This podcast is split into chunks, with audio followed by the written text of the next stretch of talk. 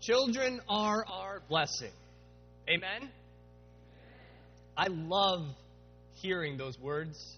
I love hearing that as a part of this church's mission statement. I love hearing it spoken out loud, except, except when someone says it to me. And I'm in the grocery store. And one of my children is spilling a quite fragile box of blueberries while the other son is kicking the grocery cart as hard as he can and screaming, I want, I want, I want. And this is usually the moment when a lovely saint walks by and says, Oh, children are such a blessing. You should cherish these times. Writer Glennon Doyle Melton had a similar experience. On her popular blog, Momastery, she tells this story. She said, Last week, a woman approached me in the Target line and said the following Sugar, I hope you are enjoying this. I loved every single second of parenting my two girls. Every single moment. These days go by so fast.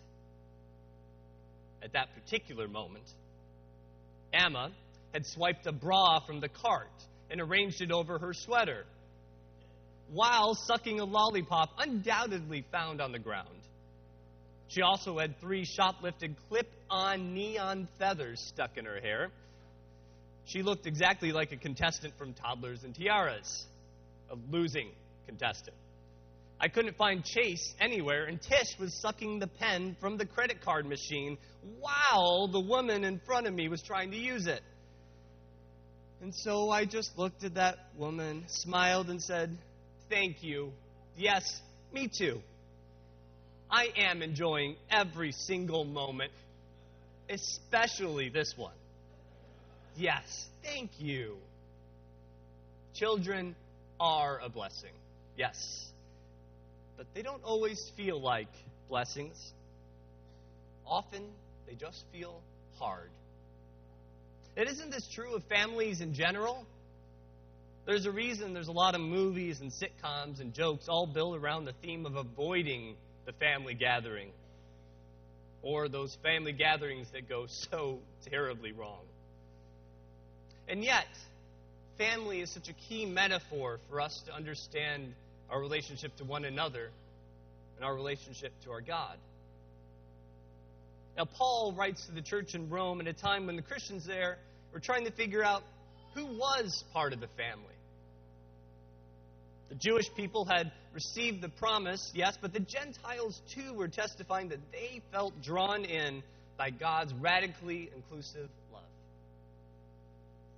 Paul reconciles these two worlds by identifying a new mechanism for how the world could tell who belonged to the beloved community.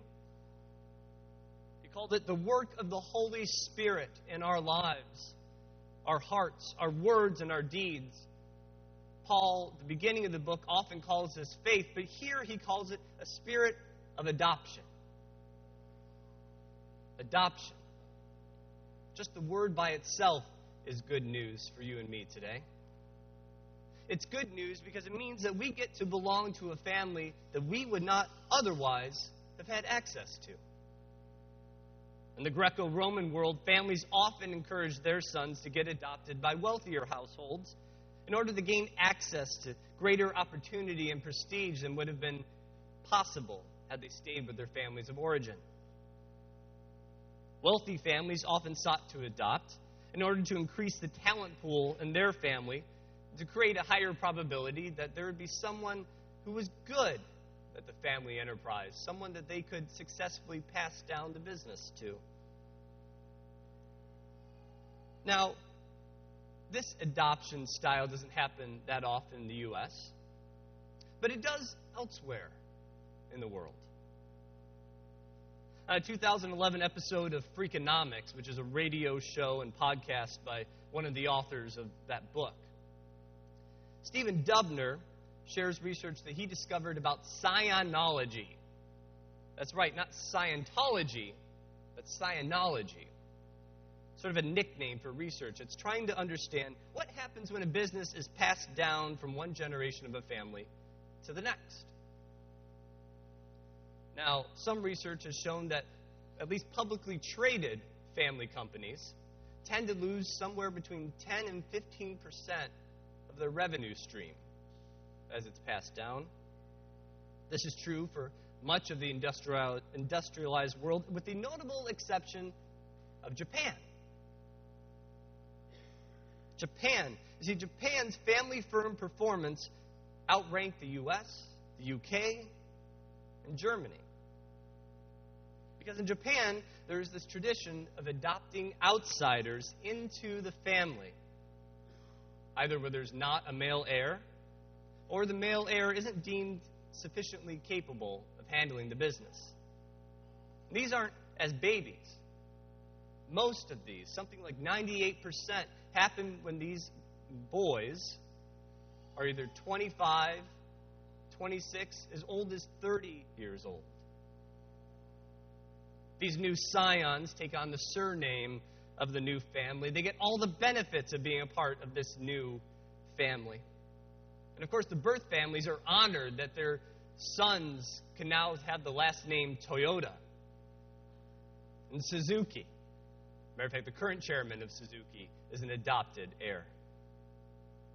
This is so prevalent that there's a hotel on the west coast of Japan the Hoshi family that claims to have been run by 46 consecutive generations. And we get really happy if somebody can bring themselves back four or five generations. See, our adoption to the family of God carries similar benefits. However, the good news of Romans is that we don't need to be worthy of the blessing in order to receive this inheritance. As we've already discussed, children can be a bit of a mess sometimes. And we, as children of God, are no exception.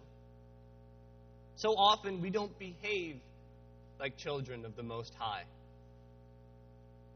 Often we're a lot more like Claudia Kodhari. Claudia is a two year old whose picture went viral last week because she decided to throw a temper tantrum. A temper tantrum in a place that few people her size have ever thrown temper tantrums before the White House. That's right. In the picture, President Obama is gesturing down at Claudia, who broke down in tears and started pounding the floor right in front of him and her petrified parents at a Seder dinner back in April for no other apparent reason except for the fact that she's two. Now, according to mom, she had an earlier breakdown while she was refusing to put on her silver tights and her Mary Janes. But as the president remarked, she's just doing her job. The good news of the gospel is that even when we, children of God, find ourselves pounding on the floor of life and crying out, God, why aren't things going the way I want them to go? That this promise, that this inheritance is now ours to receive. It's a grace. And because it's grace, we didn't earn it, we can't lose it. We don't lose it because our status as heirs has changed. We can't change that status. No matter how much we screw up our marriages, no matter how far our GPAs fall or how poorly we do in that test. We can't gain a greater inheritance by moving up the income bracket or by earning some more power. No, we are reminded by Paul at the end of this chapter that absolutely nothing separates us from the love of God in Christ Jesus our Lord. Nothing.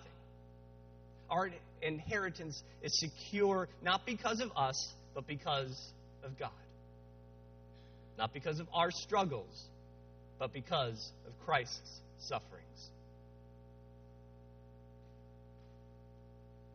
This is echoed throughout Scripture. It's echoed in different ways, and the inheritance is phrased in different ways forgiveness of sins, eternal life. But I'm interested in what that inheritance means for you and me today, right now. Certainly, it means that we are heirs of hope